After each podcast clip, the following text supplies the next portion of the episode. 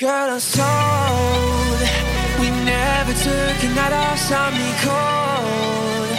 Won't even turn the light off. Carissimi ascoltatori, ben ritrovati in questa nuova puntata di Fuori dal Chiostro. Io sono Giorgio e oggi con me c'è Rebecca. Ciao a tutti e bentornati alla terza puntata del Cine Talk. Normalmente la facciamo il primo lunedì del mese quando esce fuori dal chiostro, ma questa volta abbiamo dovuto eh, posticipare un po' perché Ubi Maior Mino Cessat alla prima puntata dell'anno nuovo del 2022 abbiamo preferito fare un grande recap con un post di tutte le vittorie in tutti gli ambiti dell'Italia, dallo sport alla cucina a chi più ne ha più ne metta, quindi ci è sembrato doveroso, ma oggi invece siamo qui tornati con questa puntata di Cinetalks e Rebecca ce la introdurrà subito. Esattamente, allora, diciamo che io per il mese di dicembre ero molto eccitata come forse la maggior parte della, dell'um, della popolazione mondiale per via delle nostre bellissime festività, Natale, Capodanno, eccetera. Che poi in realtà la mia eccitazione per queste festività è, è scemata comunque per via della quarantena del domicilio coatto perché purtroppo sono risultata positiva. Comunque, a parte ciò, ero molto felice a dicembre perché usciva la seconda stagione di una serie TV che aspettavo da tempo, ossia da due anni. E in questo caso stiamo parlando di The Witcher. E um, ero poi assolutamente molto contenta di rivedere Henry Cavill nei panni di Geralt di Rivia, ossia il lupo bianco, perché Um, diciamo che comunque uh, l'occhio vuole la sua parte, ok? Un po' come quando ti dicono perché guardi Baywatch, perché guardi Sex and the City, che lo fai per il content. Beh, certo, e una bella presenza, Harry Cavill. Esatto, però nel caso di The Witcher c'è una bella presenza, c'è una bella forma, ma c'è anche grande contenuto ed ecco perché oggi vi porto The Witcher 2 perché c'è da parlarne. E, um, possiamo poi anche poi confrontare rispetto alla stagione 1, perché per me la stagione 2 è un passo in avanti ehm, per una serie di motivi che poi andremo a vedere. E già all'inizio a me è piaciuto molto perché uh, si vede mh, assolutamente lo scatto di qualità, il gap di qualità tra la stagione 1 e la stagione 2 nella creazione dei mostri. Infatti la prima, stato- la prima stagione ci introduce ad una serie di nuovi mostri che sono eh, molto più eh, creati con molta più cura, con molti più dettagli e ovviamente con delle tecnologie più avanzate rispetto a quelle che erano disponibili nella prima stagione. Motivo, per, cioè in realtà il motivo è in realtà il budget. Ovviamente la prima stagione aveva un budget minore perché veniva appena lanciata, per cui c'era anche il rischio che non potesse piacere al pubblico. Con poi la prima stagione, il successo acclamato, hanno ovviamente aumentato il budget. Budget maggiore vuol dire maggiore tecnologia a disposizione per la creazione soprattutto dei mostri, che i mostri poi sono assolutamente un elemento cardine di The Witcher, perché The Witcher si fonda su Geralt di, di Rivia, ossia la cui dottrina è quella di eliminare dal mondo i mostri, per cui per forza di cose ci deve essere una cura dei dettagli. E il personaggio che mi è più piaciuto già nel primo episodio era quello di Nivellen. Nivellen era un amico di Geralt di Rivia che aveva subito una maledizione per cui aveva preso le sembianze di un, orro, di un orso barra cinghiale e infatti in questo caso l'attore il cui nome mi è difficile da pronunciare perché ne è inglese e ehm, in realtà l'attore in questo caso è l'attore che ha fatto Tormund nel, nel, nella famosissima Thrones, serie esatto. Esatto, esattamente. E, ehm, in pratica lui ha studiato insieme ad altri tecnici tutte le movenze uh, i comportamenti del, degli animali come degli orsi e dei cinghiali per riuscire a riprodurli e a unirli nel carattere e nel personaggio di Nivellen, che è in realtà non solo un tipo eh, ovviamente dall'aspetto rozzo, però anche un gentiluomo, ha tutti i suoi modi gentili, proprio cordiali, e si vede l'accoglienza e mh, mm, la disposizione d'animo verso, per esempio, Geralt e Siri nel primo episodio. Ma la cosa mh, importante nella riuscita di questo personaggio è stata proprio la creazione fisica materiale di questo personaggio, di questo mostro, perché dobbiamo, il risultato è stato ottenuto grazie all'unione di due elementi. In questo caso il, trucco, il trucco prostetico, quindi è stato costruito proprio a misura del, dell'attore un trucco eh, che lui si metteva addosso in modo da avere queste sembianze eh, bestiali. L'unica parte libera era quella del viso e perché questo? Perché il viso aveva una telecamera davanti a proprio aveva una telecamera di fronte ancorata al costume che doveva riprendere invece tutte le espressioni facciali in modo che poi in CGI venisse eh, in modo che in, CGI ogni espressione poi venisse tradotta nell'espressione uh, bestiale quindi da umana a animale e quindi vediamo già il lavoro in più che è stato fatto a livello proprio di post produzione nella seconda stagione. The Witcher c'è da dire che ha veramente, sia dal punto di vista di effetti speciali, sia dal punto di vista appunto, della CGI, questo già nella prima stagione, ma nella seconda hai ragione, si vede molto di più un lavoro dietro che è, che è veramente mhm. impressionante. E a proposito esatto. eh, appunto del personaggio di Nivellen, che abbiamo detto che è lo stesso attore di Tormund, Veleno dei Giganti di Game of Thrones, qui salta fuori un'altra curiosità riferito al franchise di The Witcher, che è quella che la produzione, fatta salvo l'eccezione di Tormund, dell'attore di Tormund che per ovvie ragioni non si vede mai in faccia, eh, ha voluto, eh, diciamo, ha messo il suo veto su ehm, attori che avessero recitato anche nel Trono di Spade in Game of Thrones. Questo anche, se vogliamo, molto probabilmente perché The Witcher si pone un po' come eh, un grande successore eh, di quel, di, quel, mondo fantasy di serie tv che fino a qualche anno fa era stato dominato in tutto e per tutto da eh, il Trono di Spade, da Game of Thrones e che molto probabilmente tra qualche anno, io almeno io la penso così, sto, non andate a scommettere sulle, sulla, mia, sulla mia predizione, probabilmente verrà occupato anche dalla serie tv Amazon e del Signore degli Anelli, quello lì, grande attesa, sì. grande attesa. Esatto. Infatti io ho anche grandissima attesa per questa, signor- per questa serie tv perché non tratterà, tratterà del, dei tempi uh, precedenti a L'Hobbit e Le Guerre dell'Anello, per esatto, cui esatto. è basata sul, Sir, sul Silmarillion. Però quindi e, diciamo che ehm, ovviamente i produttori di The Witcher si vogliono inserire in questo solco che al momento eh, è abbastanza vuoto, cioè c'è dopo la fine di Game of Thrones non c'è molto di con molto hype diciamo nel panorama televisivo fantasy e quindi chiaramente eh, vogliono cercare comunque di distinguerci sì, il più possibile come anche naturale che eh, sia. sì infatti comunque il panorama fantasy delle serie tv è assolutamente dominato da in prima battuta il Signore degli Anelli che ha avuto un eco uh, e delle conseguenze poi sulle altre produzioni come Game of Thrones, e cosa di cui poi abbiamo già parlato nell'episodio precedente di Cinetalk, dove per esempio molte battaglie di Game of Thrones sono assolutamente ispirate al Signore degli Anelli.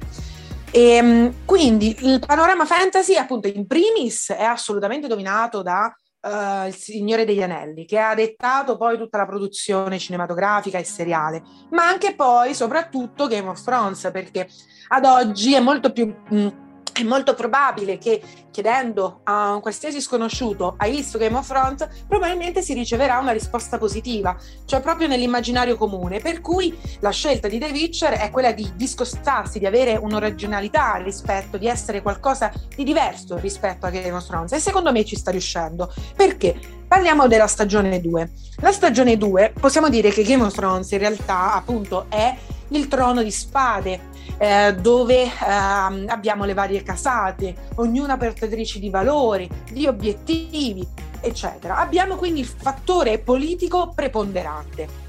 Il fattore politico invece in The Witcher è comunque marginale, fa da sfondo alle scene, perché in realtà i veri protagonisti della stagione 2 sono Siri e Geralt e soprattutto il loro tentativo di costruirsi una famiglia e di sfondo poi ci sono le, dinamiche, le dinamiche politiche. Abbiamo la battaglia di Sodden, abbiamo per esempio eh, l'elfa magica Francesca, Um, e che vanno poi ad avere delle conseguenze perché per esempio nella stagione 2 tutti cercano Siri per un motivo o per un altro e non capiamo e stiamo cercando di capire perché è così tanto desiderata questa figura. E quindi il fattore politico è sicuramente marginale mentre il fattore emotivo, sentimentale um, delle uh, caratteriale è preponderante, si scava a fondo dei personaggi. Pensiamo al legame tra Siri e Geralt. Inizialmente il loro legame era un legame definito dalla legge della sorpresa. Poi successivamente viene definito dai legami familiari perché Geralt diventerà non solo un mentor, ma quasi un padre per Siri, un protettore. E, um, ed è questa la parte bella, come le loro dinamiche, come vengono poi studiate. E loro diventano una piccola famiglia a sé, un po' strana certamente, perché poi si aggiungerà anche Yennefer. E dobbiamo dire che il tema della famiglia è molto importante, perché già nella stagione 1 The Witcher ci appare come un tipo solitario, che non ha famiglia, non ha storia. E invece stagione 2 ha una storia, ma ha una storia diversa da tutti gli altri, perché la sua famiglia sono sicuramente solamente lui stesso e ha ovviamente dei legami con gli altri The Witcher a Kermoren dove si rivedono ogni inverno. Ed una, sono delle famiglie che si costruiscono come dire, non sono famiglie dai legami di sangue, sono delle famiglie che si scelgono e forse ancora più importanti. E, um, per questo per me c'è appunto a parte una differenza con Game of Thrones, però uno scavo molto più profondo rispetto alla stagione 1. Sì, questo sicuro, i personaggi sono me, molto più indagati. Diciamo che nella stagione 1 eh, c'è stato un grande mh, mettere in scena quello che erano i personaggi, quindi far capire il loro passato, la loro backstory, eh, insomma quello che erano, i tipi che erano. Qui invece si va a indagare molto di più il presente dei personaggi, cosa pensano, cosa vogliono, eh, quali sono i loro obiettivi, questo sicuramente e, e, questo effettivamente in questo ambito la stagione 2 ha fatto un grande lavoro rispetto alla prima che però è normale anche da dire perché avevano obiettivi differenti. Secondo me inoltre eh, molti rimproverano della prima stagione che il, la modalità di narrazione non era lineare, a parte che mi discosto da questa opinione perché le narrazioni non, non devono per forza essere uh, comprensibile a primo esatto. impatto, ma bisogna anche essere invitati a ragionarci sopra, a pensare e a riflettere. Quindi invita la persona che la vede non ad una visione eh, che è immediata, ma anche a un ragionamento posticipato. Inoltre, appunto, invece la seconda stagione è lineare, ma tra virgolette, perché ci sono delle storie che si diramano e che vengono eh, ideate eh, molto astutamente, perché nel secondo, nel, nei primi nei due episodi, si delinea già la storia della stagione 2, perché abbiamo tre personaggi femminili ossia Jennifer, che era data per morta in realtà dopo la battaglia di Sonden, Fringilla e Uh, la maga elfica Francesca che si ritrovano di fronte ad una potentissima divinità che poi si scopre essere l'acerrima um, il, il villain della stagione 2 e da lì tutti i tre personaggi dopo quell'incontro si separano ognuno per le proprie strade con le proprie storie, ognuno motivati da propri valori, proprie idee e queste poi storie vanno, a, vanno un po' a districarsi, ecco. E in questo modo possiamo dire che sì, la narrazione è lineare temporalmente, ma non a livello spaziale, a livello di personaggi, perché appunto da quell'evento poi vengono definiti più racconti, come quello di Yennefer. Sì, esatto, esatto. Questo secondo me è anche un punto di forza in realtà rispetto ad altre serie TV in cui appunto c'è una maggior varietà, nel senso che eh, in questo modo si può anche andare a co- colpire uno spettatore che magari eh, è poco interessato per dire alla storia principale di Geralt, ma invece è molto interessato a quella di Frangilla o quella di Yennefer. In questo modo comunque si spinge eh, sempre più in alto l'attenzione di ogni eh, di ogni spettatore perché dice va bene, ora mi vedo questi 15 minuti qui su Geralt, di cui mi interessa relativamente, ma poi so che arriverà la parte interessante su, eh, su Yennefer, su Fringilla o su Geralt e viceversa. Quindi questo è chiaramente anche un espediente per tenere ben attaccato eh, il, lo spettatore alla, alla serie. Sì. Anche, se abbiamo... anche se vorrei proprio trovare qualcuno a cui pesi la parte su Geralt, almeno no, esatto, anche perché non credo pesi. Esatto, anche perché quella con, con, più azioni, diciamo quella più movimentata, e a proposito di azione di movimento, preme ricordare che proprio su precisa disposizione e volontà di Henry Cavill, ehm, lui ha cercato di evitare quanto più possibile le controfigure in tutte le, le scene di azione, di lotta, eh, le scene più, più, movimentate, insomma, ha sempre cercato di fare tutto da sé. Eh, motivo per cui ha anche diciamo, sostenuto un allenamento e una dieta ferre per la registrazione di The Witcher, eh, appunto per poter essere in grado di tenere il passo anche con queste scene più movimentate. Non solo questo però, perché per raccontarvi anche un po' la dedizione di questo attore nei panni del protagonista della serie, mm, vi dico questo piccolo aneddoto, questa volta della stagione 1, quindi torniamo un po' indietro. Per chi l'ha visto si ricorderà appunto che um, Geralt di Rivia ha il titolo di macellaio di Blaviken, perché nella prima stagione aveva praticamente eh, ucciso sette mercenari, sette uomini che erano al servizio della principessa Renfrey con cui si era scontrato, insomma. Eh, poi andatevelo a riprendere, non voglio spoilerarvi se non l'avete vista. Ma tutta quella scena lì che, se avete visto, ricorderete, in cui lui combatte contro questi sette uomini armato della sua spada, è stata girata a quanto pare in un unico piano sequenza, quindi eh, senza mai fare dei cambi di inquadratura, senza mai fare dei tagli, ma tutto in, eh, in un'unica ripresa, diciamo, in un unico take. Che eh, a pensarci bene, cioè a pensarci voi quanto può essere stato difficile da girare, prima di tutto quanto debba essere stata brava tutta la troupe, mai a far entrare mm, qualcuno nella scena, l'audio, il video, il cameraman posizionato sempre bene e così via, ma bravo anche proprio eh, sia appunto Henry Cavill, l'autore di, l'attore di Geralt, sia tutti gli altri personaggi a eh, aver imparato alla perfezione praticamente i movimenti che dovevano fare con le loro armi e appunto soprattutto Geralt che fa quella specie di combattimento entre loro che è più che un combattimento è una danza senza venire mai colpito completamente in movimento, praticamente una fluidità pazzesca, quindi un lavoro dietro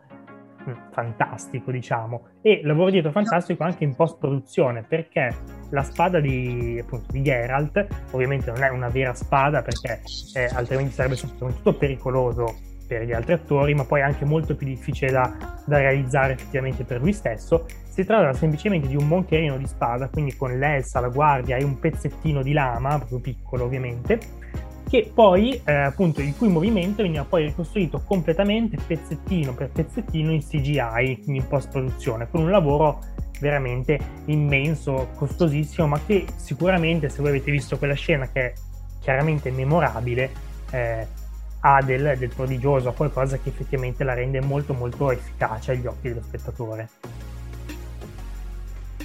Sì, in effetti uh, è un bellissimo piano sequenza. Però non vorrei smentirti, forse c'è solo un taglio fantasma, un unico taglio, quindi per il resto è un piano sequenza. E mh, mm, infatti già altri critici e um, studiosi, eh, altri personaggi immersi nel mondo cinematografico, come in questo caso la Slim Dogs, analizzando proprio il filmato ehm, suppongono che ci sia un unico taglio, un unico taglio fantasma. Però è una supposizione, è un'ipotesi, perché comunque non si hanno le prove certe che sia stato fatto. Però proprio che già si fa un'ipotesi e non si è certi, vuol dire che il lavoro che è stato fatto è stato fatto perfettamente, insomma, perché è altamente credibile. Sì, esatto, appunto quindi... da dire è stato fatto talmente bene che ci deve essere dietro il trucco, no? Tra virgolette. Eh, es- esatto, esattamente. È stato fatto un lavoro proprio da, da 10, insomma, proprio. E quindi, insomma, io e Giorgio credo che abbiamo, anche parlando poco, abbiamo detto abbastanza per farvi vedere, farvi piacere questa serie di ecco, esatto, anche. Prima di chiudere, eh, la domanda tanto attesa. Rebecca, stagione 1, stagione 2, qual hai preferito? Io assolutamente la stagione 2 perché uh, è molto più complessa. Uh, mi piace il legame familiare tra Geralt e Siri. Um, mi piace il cammino di Jennifer che cerca di recuperare i propri poteri, eh, ma non solo per questo, proprio la post-produzione, i combattimenti più, ancora più cruenti, eh, i mostri che sono molto più credibili, l'ambientazione più dark. E inoltre proprio perché c'è una storia dietro che tu dici ma um, qua stiamo andando a parare su qualcosa che è veramente grosso, che ora è misterioso, ma quando verrà rile- rivelato sarà una scoperta sensazionale. E tutto ciò infatti riguarda Siri, il personaggio chiave di Siri, e perché secondo me è proprio la figura chiave della stagione 3, sarà la figura chiave della stagione 3.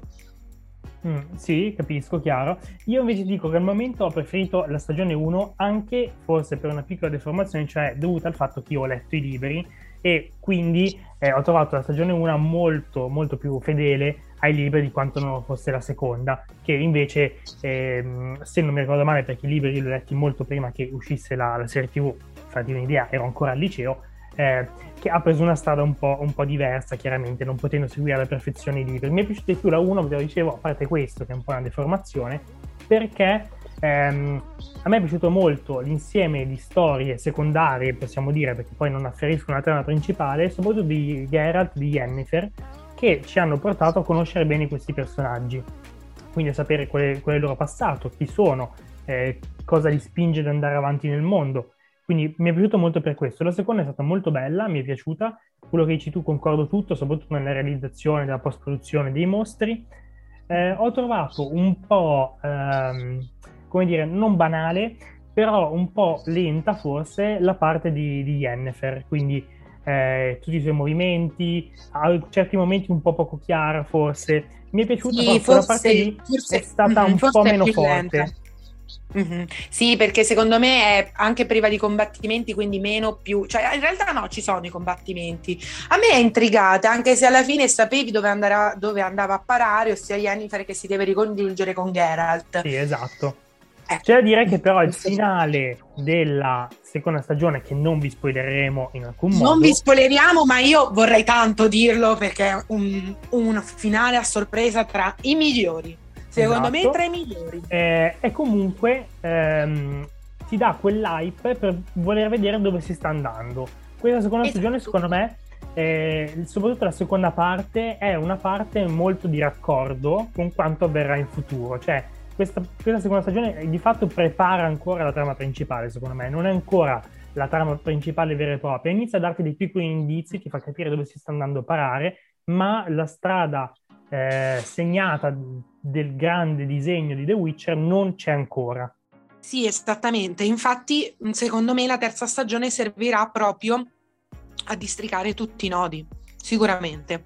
E quindi speriamo comunque con tutta questa bellissima chiacchierata di avervi fatto salire la, salire la curiosità di vederlo, soprattutto anche di, se nel caso in cui voi abbiate visto The Witcher, di averlo rivisto anche sotto un'altra ottica.